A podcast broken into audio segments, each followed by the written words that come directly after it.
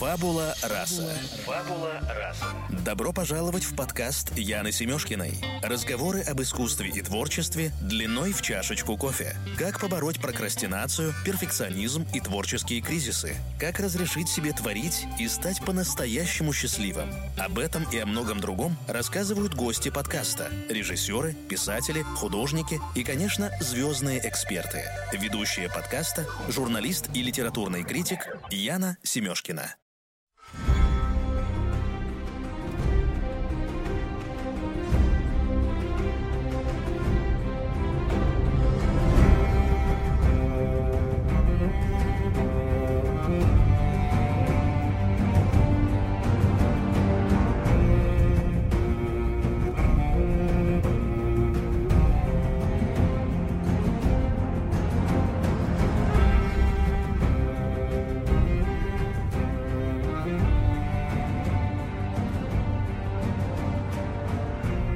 Добрый день! Вы слушаете подкаст «Фабула раса». Наш подкаст выходит при поддержке книжного интернет-магазина Book24. Напоминаем, что по промокоду «Фабула раса» действует скидка 30% на все книги в наличии. Сегодня мы обсуждаем новый сезон «Игры престолов», его культурный и исторический контекст. И в гостях у меня Евгений Викторович Жаринов, доктор филологических наук, профессор Московского педагогического университета, публицист, писатель, переводчик. Евгений Викторович, здравствуйте. Здравствуйте. А, мы очень рады, что вы пришли на наш подкаст и начинаем по традиции с Блица. Это пять коротких вопросов, на которые вы отвечаете, не задумываясь. Готовы? Да, готов. В чем ваша суперсила? Ух, скорее всего, суперслабость. ни, ни, ни в чем. А ваш жизненный девиз, фраза, которая вас вдохновляет? Не знаю. Ну, обычно, типа, делаешь, э, что должно, и будь что будет. Три качества, которые вы а, больше остальных цените в людях? Ну, конечно, доброта, благородство, ум. Три качества, которые вы не любите в людях? Ну, как и все, предательство, конечно, не люблю. Глупость терпеть не могу. Амбиции, особенно людей глупых, терпеть не могу. Вот это вот, наверное, три качества. Амбиции, глупость и предательство. А что для вас счастье, как вы понимаете? Счастье — это, конечно, гармония в твоей семье. Это и есть счастье. Больше ничего другого не надо. Хорошо, спасибо. Блиц э, закончен, и мы переходим к беседе. А французский структуралист и семиотик а, Ролан Барт а, как-то сказал о том, что писатель — это тот, кто расковычивает чужие цитаты. И сегодня я хотела бы поговорить о том, какие цитаты расковычивает Джордж Мартин. Наверное, это прежде всего Шекспир. Да, у Джорджа Мартина, вы понимаете, это же ведь э, англосаксонская литература. А англосаксонская литература, она столь богата, там столько разных. Во-первых, Шекспир, да, пожалуй, но помимо Шекспира, единственное, от чего он отталкивается и что он создает в своей «Игре престолов» э, противоположно, если говорить о литературе, это, конечно, Толкин, потому что Джордж Мартин на самом деле создает не героическое фэнтези если Толкин созда... и, и же с ним, а их имя им легион, создают так называемый романтический, героический эпос, и там это высокая героика, которая прежде всего четко разделяет положительных героев на отрицательных героев, то здесь все, но, но это тяжело сказать, что это реализм. Конечно, это никакой не реализм, но это как раз вот такая шекспировская традиция где показывают вам вот на уровне уже распада эпохи ренессансного человека, показывают вам, какие страсти владеют человеком и как человек не всегда властен над этими страстями, как он сам иногда удивляется своим поступкам. Вот это скорее всего. Но мы знаем, что сам Шекспир цитата – одна сплошная цитата, да, из 38 пьес 37 написаны на несамостоятельный сюжет. Я уж не говорю о том, э, что идут споры до сих пор о Шекспир и Бэкон, как они взаимосвязаны, да. А если мы возьмем Шекспир и Бэкон, то я тут поставлю вопрос. Бэкон и Монтень, например, да, потому что опыты Бэкона и опыты Монтэня — это тоже какое-то скрытое цитирование, да. Поэтому тут э, за Шекспиром потянется сразу много. Я еще раз говорю, Шекспир сам весь из цитат состоит. Много других цитат. Да, так действительно. Но, а, извините, я перебью. Шекспир mm. это то, что на поверхности исторические хроники, война Алой и Белой Розы, а, Ричард Третий и, собственно, мне Там кажется... еще одна цитата есть, помимо. Когда вы смотрите, кажется, конец третьего сезона, и вам показывают кровавую а, свадьбу. Песня о Нибелунгах. Это песня о Нибелунгах. Хотя англосаксонский эпос и германский эпос — это очень родственные эпосы, но это явно песня о Нибелунгах. И снято это великолепно, и написано это не менее великолепно.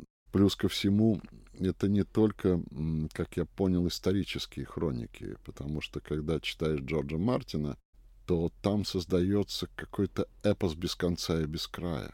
Это на самом деле еще одна цитата. Это такой своеобразный перелицовка рыцарского романа. А рыцарский роман — это бесконечный текст, который вот как бесконечный сериал может наматывать и наматывать на себя разные сюжеты. Это еще рыцарский роман, средневековый рыцарский роман. И тут много чего еще разного, потому что рыцарь, как а, как бы сказать, основной артефакт средневековой культуры, он является таким становым хребтом всего этого книжного сериала. Вы начали говорить о символах средневековья, сказали про рыцаря. Мне кажется, что в цикле «Песни льда и пламени» еще очень четко просматривается символ меча, символ рыцаря, и рыцарь — это именно воин на коне, который воин как раз коне, э, да, символизирует дуализм духа да, и Конечно. тела. Ну, в данном случае вы, наверное, имеете имеете в виду книгу Кардини «История средневекового рыцаря», где он блестяще проанализировал вот этот вот генезис э, воина на коне, начиная там с варварских племен, э, сложный образ коня — это их тонический образ и, соля, и солярный образ, да, это и ад, и рай одновременно, да, и рыцарь, который тоже может быть таким же двойственным. Вообще символика рыцаря в средневековой культуре очень сложна, и выражаясь таким термином, амбивалентно, то есть противоречиво, да, потому что рыцари бывают разные, и цвета их разные, и служат они разному, и прочее, прочее. Это очень сложный и э, сложный по структуре символ, да, и, конечно же, меч. Меч — это ну, не просто железка, не просто спата, это уже обросший мифами, всевозможными смыслами предмет, который тоже в истории средневековой культуры имеет колоссальное значение, вырастает в гипертекст. Ему молятся, да, рыцари? Ему молятся, он обретает характер, у него есть личное имя, он ведет себя как живой организм, он, например, для Роланда представляет из себя э, чуть ли не женское начало, потому что спата женского рода. И действительно он на свой дюрандаль молится, и действительно дюрандаль в рукоятке у него там мощи святого и оружие убийства одновременно. И по блаженному Августину это теология войны, то есть когда оправдывается убийство ради святой цели да, такое тоже противоречие. Это все меч, меч и меч. Да, и а, еще я бы хотела сегодня поговорить о том, почему Игра престолов так популярна. Ведь это, наверное, самый популярный сериал на сегодняшний день. Что общего у этой истории с нашим культурным кодом, с культурным кодом современного человека? Ну, а, тут я боюсь, что никто этого точно не определит. Я могу только попытаться дать какие-то контуры смысловые, не более того. Ну, во-первых, еще вопрос, самый ли он популярный сериал, потому что, вспомните, сериалы ведь имеют удивительное свойство. Они как волны набирают волну, а потом спадают. Еще совсем недавно, когда вместе с «Игрой престолом» вышел, на мой взгляд, великий сериал – во все тяжкие, mm-hmm. он побеждал, э, насколько я понимаю, Игру престолов, да. Но он уже сейчас ушел, сошел, уже даже подрастает поколение, которое ничего не знает про этот сериал. «Игра престолов» просто задержался, серьезно задержался. Пролонгированный, и... да, во времени. На мой взгляд, это проигрыш этого сериала, потому что э, у великого сериала, как и у великого кино, должно быть начало и завершение. А они, вот приделывая этот сезон, явно, как бы это сказать, во-первых, это уже не по книге, это уже не Джордж Мартин, явно уже пришивают какой-то хвост, да. Там много ходов, которые уже вызывают некоторые недоумения. Вот все эти смерти, все эти возрождения, воскрешения из мертвых, это уже превращается в мыльную оперу. Это уже в Даллас превращается или в какой-нибудь там Санта-Барбару. Вот во что это как мне говорил приятель, когда в 90-е годы шла Санта-Барбара, я говорю, что там по телевизору, Сережа? Он говорит, Санта-Барбара, 348 серия. Хочешь, прочитай содержание 346.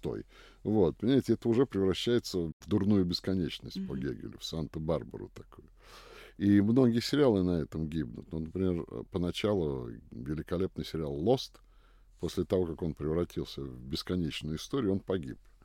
Боюсь, что создатели этого сериала немножко перестарались. Его надо было где-то закончить, недосказанным и так далее. Ну, это уже мое мнение. А, но почему он в волне своего пика был так популярен? Ну, тут первое, что мне приходит на ум, во-первых, это вот эта знаменитая фраза Умберто Эко «Новое Средневековье». Мы живем в эпоху нового Средневековья, по мнению Умберто Эко, и не только его мнению. Жак Легов, например, не раз в своих трудах утверждал, что мы действительно очень похожи на Средневековье, что Средневековье от нас не ушло. Мы живем вот этими средневековыми традициями. А чем, то есть жестокостью а, Средневековье напоминает наши времена? Или чем конкретно? Вот можно здесь некоторое ну, пояснение? Ну, жестокость ведь, понимаете, очень относительное понятие. Что жестоко, а что не жестоко. Вот я сейчас посмотрел фильм Айка о да, девушке из Таджикистана, которая живет в благополучной Москве и которая живет так, как, наверное, жил средневековый серф. И mm-hmm. даже он лучше жил, чем как, так, как живет она, понимаете? И это еще не все относительно, что считать средневе э, жестокостью, а что считать не жестокостью. И причина этой жестокости, в общем-то, тот глухой истеблишмент, в котором э, живет сейчас, ну, скажем так, не люблю это слово, дурацкое, успешная часть населения. Где они там успели, кого они по дороге к этому успеху сожрали – кого в тихомолку спустили в туалет, они об этом никогда не признаются. Ну, вот эта вот часть, так сказать, находящаяся на вершине пищевой цепочки успешных, на мой взгляд, идиотов, я тут цитирую Карамзина, пришло время дурачков, что делать, князь? Так вот, это вот из этой серии. И вот эти вроде бы успешные, вроде бы такие сытые, вроде такие довольные, вроде бы такие вот все просвещенные, они являются во многом причиной этих страданий тех, кто внизу. Разрыв между очень богатыми и очень бедными такой, как, наверное, только в эпоху Римской империи, которая рухнула, как известно, да, как, наверное, в эпоху позднего Средневековья, которая тоже рухнула, и во многом из-за этого, да. Поэтому мы, в общем, не напоминаем эти времена. Напоминаем какой-то почти рабовладельческий строй. Когда люди живут хуже, чем собаки, да? Вот это совершенно... как раз очень в этом фильме Айка показано. Совершенно верно, угу. совершенно верно. Я всегда, когда, если взять Айка, вот посмотрите, 60-й год, 64-й год, я шагаю по Москве. И вот она шагает по Москве. Вот ее прогулка по Москве и прогулка по Москве Никита Михалкова, да, в 64 году, там э, Стеблова, э, Галины Польских. Совершенно другая прогулка картины, по Москве. Конечно. Вот вам два среза, чтобы сравнить, понять и понять, в какую бездну мы провалились, вообще говоря, и в какой бездне мы живем. А это э, бывшие граждане СССР вообще вот так вот там страдают, да? Да. Вот, неважно, это уже другой вопрос. И поэтому жестокость, мы за, задели вопрос жестокости, очень относительное слово. Все зависит от того, что считать жестокостью и как воспринимать эту жестокость. у Средневековья создан миф его какой-то невероятной жестокости. Э, если верить историкам, то не так все однозначно было. Да? Это раз. Во-вторых, послушайте, не в жестокости, это такая категория очень эмоциональная. Мы, э, во-первых, вот чем мне понравился сериал «Игра престолов». Мы живем, вспомните, там «Стена», да. вспомните, там Э, все ждут э, начинающейся зимы. Вспомните там эти защитники этой стены, как последний оплот, который все редеет и редеет, и там полно компромиссов, проблем, да. А разве не то же самое у нас происходит? Разве не надвигается, если не глобальное похолодание, то глобальное потепление, да?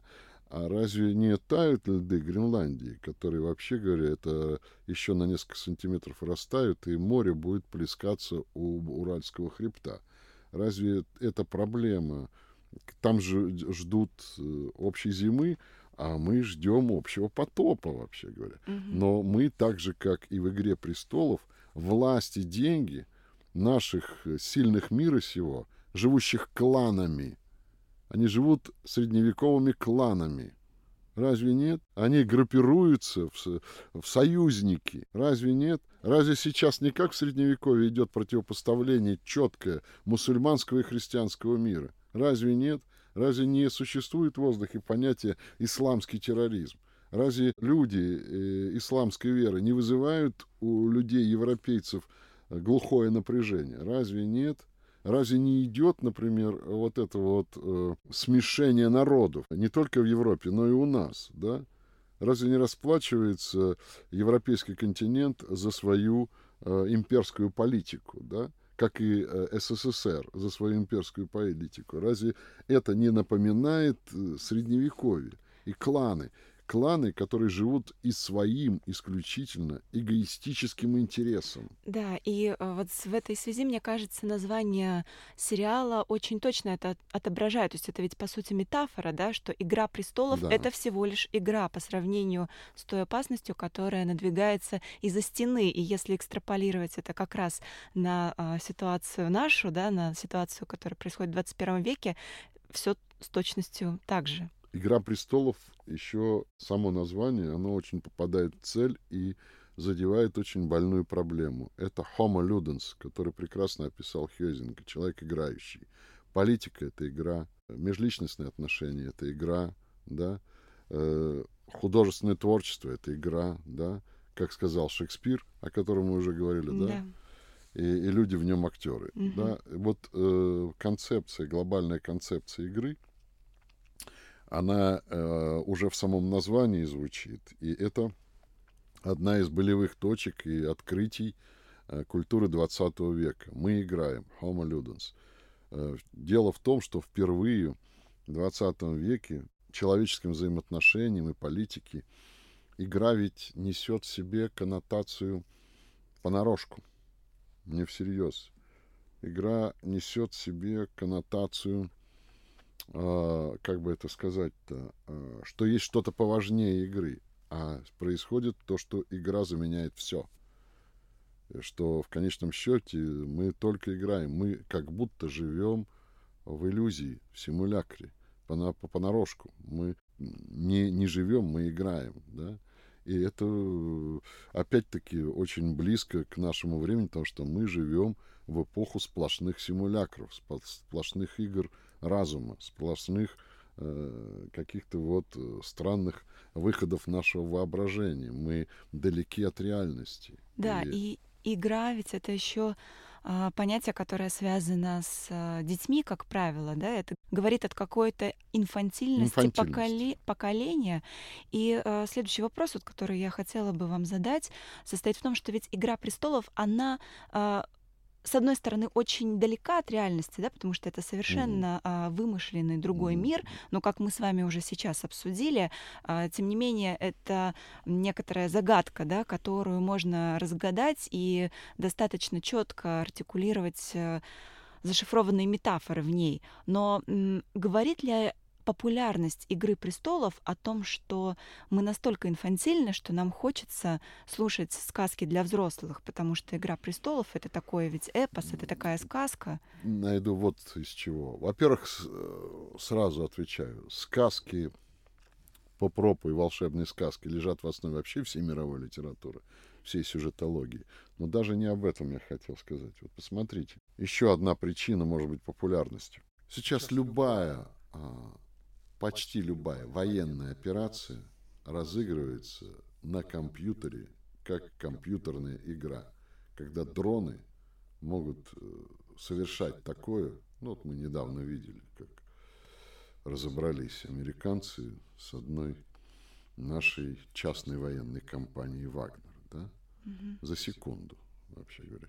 А делал это, извините меня, какой-то очкарик, который сидел с джойстиком за тысячи километров от поля боя, да, и уничтожал всех этих крутых ребят из спецназа, да. А любой ребенок, который сидит за компьютером, он э, играет в игры, в квесты, чаще всего в средневековые э, квесты, Стратегия, да? и у него уже, извините меня, попутано сознание. И вырастает целое поколение, которое болеет этими компьютерными играми, для которых так называемая виртуальная реальность важнее, чем та реальность, которая стоит за окном. Да? Это проблема. Мы не знаем, кого мы вырастим. И мы знаем, что эта же проблема переходит уже в большую политику, в геополитику, в военную технологию. Мы э, в этом смысле, понимаете, и об этом говорят все, мы в этом смысле не знаем, какой сюрприз принесет нам искусственный интеллект.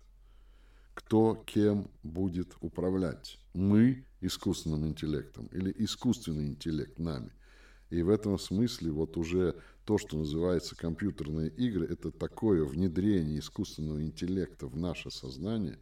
Уже ребенка надо, э, как это сказать-то, как от курения э, делать все, чтобы он в раннем возрасте не брал в руки планшет, не брал в руки телефон. Потому что в противном случае он э, разучится читать, он Э, а что значит разучиться читать? Он потеряет э, связь с предшествующей культурой. Она у него смоется просто. Потому что только через книгу передается эта предшествующая культура. Потому что, чтобы прочитать книгу, надо совершить необычайное интеллектуальное напряжение, которое не дается тебе, не нужно тебе этого интеллектуального напряжения, когда у тебя все на экране. Да? И это необычайное интеллектуальное напряжение, если его... А оно исчезает. Вот вам игра. Э, вот вам последствия влияния так называемого искусственного интеллекта, который будет только набирать силу. Вот вспомните заставку «Игры престолов». Она же все взята из компьютерной игры. В этой «Игре престолов» очень мощная еще интертекстуальность, связанная с компьютерной технологией. Там, во-первых, съемки компьютерные. Во-вторых, вот эти массовые съемки, они же все на уровне компьютерных симулякров сделаны. Да? Это вам не великий Бондарчук, который снимает «Война и мир», и там живые люди стоят, полки. Да? Это уже совершенно другая технология, абсолютно другая. И вас у... это компьютерный проект, и никакой другой. И вас уже туда увлекают, вас уже туда посвящают, вы уже там живете, вы ждете, когда вам очередную серию выдадут. В принципе, тут можно перейти к другой теме. Просто человеческое восприятие э, готово к подобным сериалам. Сериалы – это не продукт только конца 20-го, начала 21 века. Да, так называемые фильетонные романы Совершенно еще в 19 верно. веке появились. Человек уже давно, чуть ли не 200 лет живет с этим ожиданием и прекрасно живет.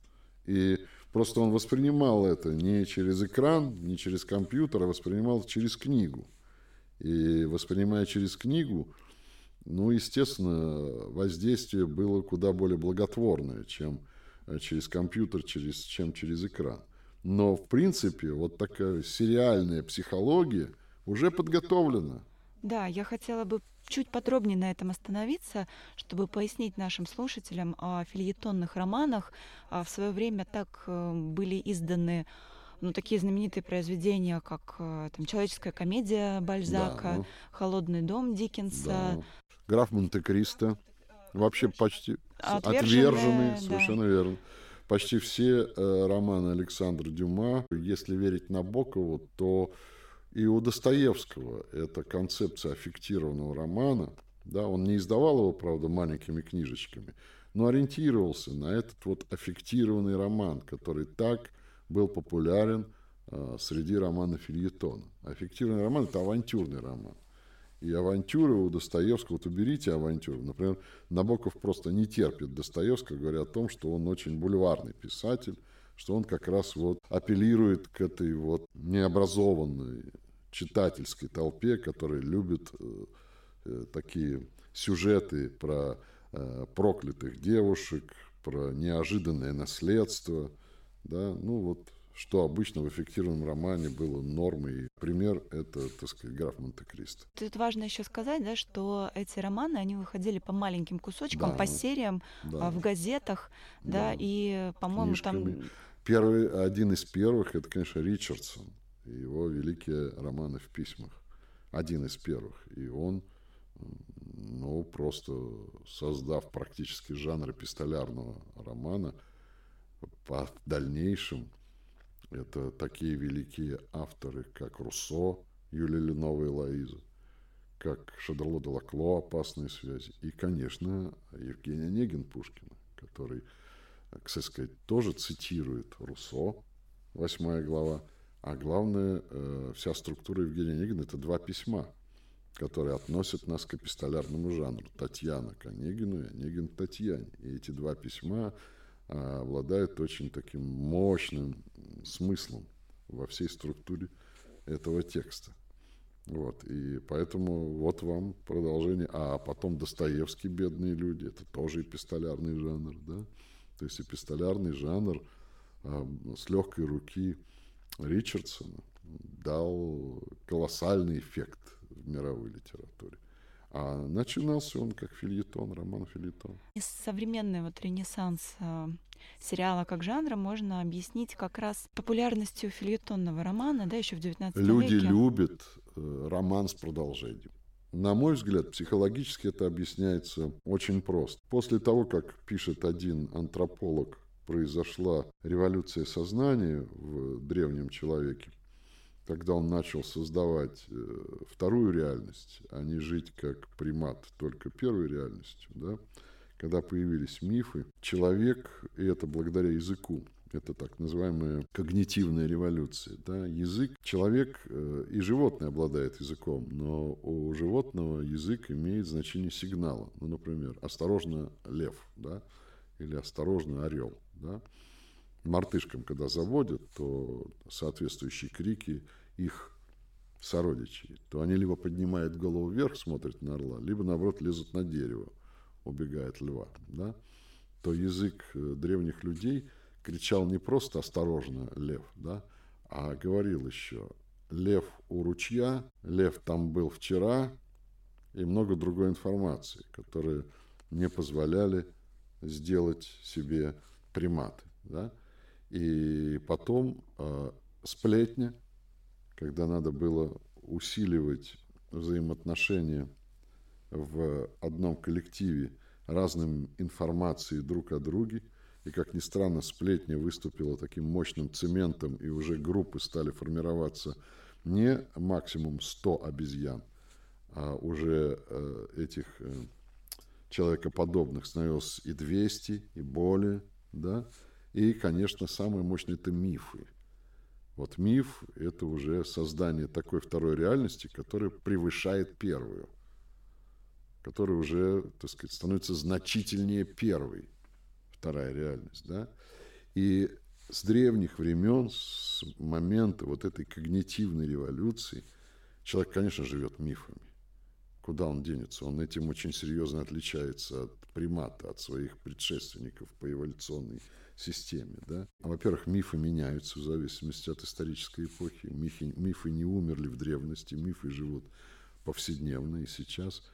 конечно же, хочется бесконечного мифа. Вот есть такая книжка Михаила Энде, называется Never Ending Story. Да, там он зашифровал свою uh-huh. фамилию и название книги «Бесконечная история». Да, перевели ее на русский язык. Never Ending. End, Never Ending. Да.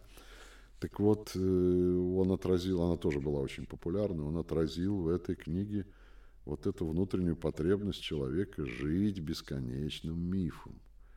И хочется ему бесконечных историй, потому что это его природа, это природа человека. Он хочет погружаться в бесконечный сериал. Раньше, когда человек был пограмотнее, он читал. И даже безграмотные нанимали грамотного, чтобы он им читал. Да? А сейчас он смотрит. И, но хочет смотреть бесконечно.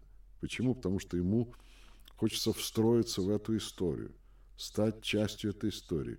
По многим причинам. Его не удовлетворяет, например, его собственная жизнь. Она кажется ему скучна, она кажется ему примитивна. Как сказано, в Москву, в Москву, трех сестра, сестры. Да. Там где-то другая жизнь. Вот приобщиться к этой другой жизни, попасть и уже не важно, реальная она или нереальная. Испытать чувство причастности. Конечно. Да? А вы посмотрите, что делают э, сударушки. Они сидят и судачат про своих товарок, и они создают вам бесконечный сериал. Вы думаете, мужчины не, э, это самое, не занимаются сплетнями? Еще больше, чем женщины. Они сидят и судачат. Они создают какой-то бесконечный сериал по поводу своих знакомых, знакомых своих знакомых и так далее. Когда ученые встречаются на кофе-брейк, вы думаете, они рассуждают о синхрофазантроне? Нет, они рассуждают о том, какая у того-то профессора любовница, или какая у него дача, или какая у него тачка, или какой он несчастный, или какой он...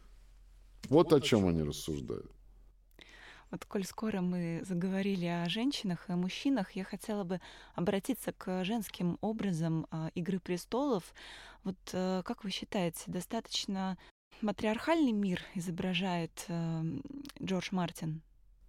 Ну, там у него, вы понимаете, Джордж Мартин, как писатель и сериал, две разные вещи. Потому что, э, читая Джорджа Мартина, ты видишь, что он создает очень сложные и женские образы, и мужские образы. Там нету вот такого разделения. Все бабы дуры, все мужики вот такие крутые. Не, там он э, описывает очень... Ну, он большой мастер этого дела, надо признать. Тут сказать, это хороший писатель.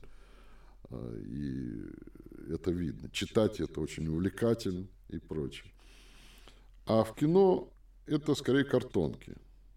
Вот э, взяли Э, упрощенный вариант и сделали картон. Там единственное и актриса, и роль, если не ошибаюсь, Церцеи. Да? Вот да, у нее самая но угу. яркая. Все остальные картонки. Вот им задали какое-то определенное направление, и они это играют. Вот это вот повелительница драконов, это картонка чистой воды.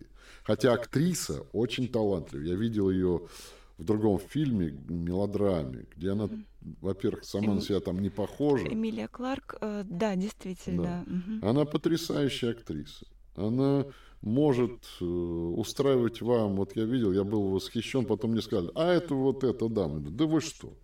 Там картонкой ходит, а здесь актриса. Она может перерождаться, у нее прекрасная вот э, такая техника э, внутреннего психологического карнавала – перерождение, она э, всякое может быть э, на протяжении одного... Там сюжет, я не помню, фильм э, «Богатый миллионер, парень, прикованный к инвалидному креслу, красавец». До встречи с тобой, по-моему, Да, кажется, называется. да. Нанимает ее, дурочку, э, из соседней деревни, которая ходит в разных колготках, которая хочет там заняться fashion, у которой какие-то безумные идеи – и она должна его развлекать вот, э, своей придурковатостью, да, а он, это делают родители. А он все равно за, намечен на самоубийство, Она его не остановит. И вся, вспомните, картина строится на том, что вот эта вот Маргаритка такая, совершенно оторванная, да, она все-таки оттягивает его самоубийство и дает ему радость жизни.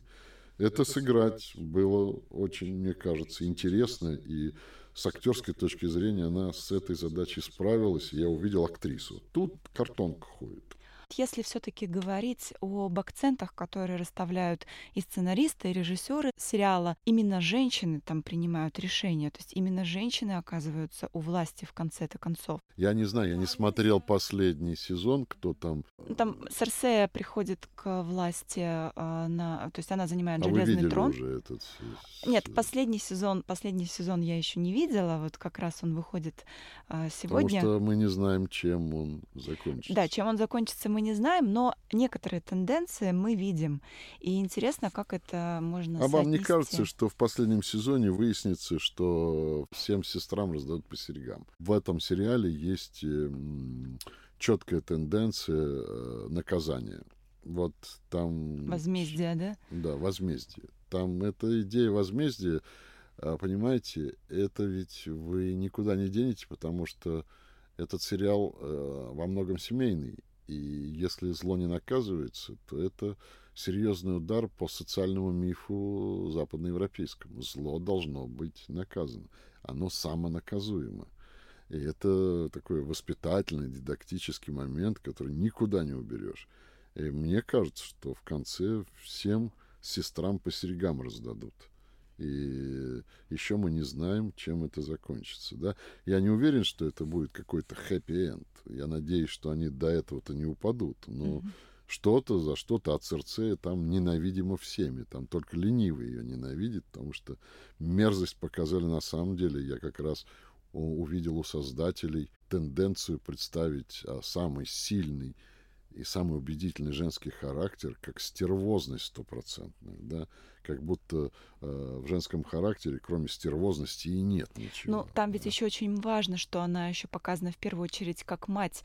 Для нее род очень много значит, и вот оппозиция свое-чужое, да, абсолютно такая средневековая установка. Это не средневековая, это и госпожа Простакова, пожалуйста. Это, так сказать, э, это очень обывательская точка зрения, и в смысле материнская такая, вот за свое дитя глазки выколю. Это не только средневековье, это во все времена. Тем более, что если говорить о средневековье, то в средневековье у женщин не было такой привязанности к детям, как утверждают э, историки, э, как сейчас. Потому что... Высокая смертность. Ну, до семи дней, до семи лет, как пишет Барбара Такман, ребенок даже не считался живым смертность детская была такой, что у женщины не было даже возможности при, привязаться. Извините меня, 8 лет э, Екатерину Медичи уже готовы отдать в публичный дом а родной папаша, чтобы только не брали в заложницы, чтобы только не брали город. Понимаете? Это какое? Я думаю, он и мамашу не спросил. Да? Вот. И я думаю, у мамаши там никакого голоса не было. Да? И поэтому вот эти вот взаимоотношения с детьми, плюс ко всему, не забывайте, это проблема наследников, а наследники это уже политика, а политика это уже игра престолов, это уже несколько иные темы, да.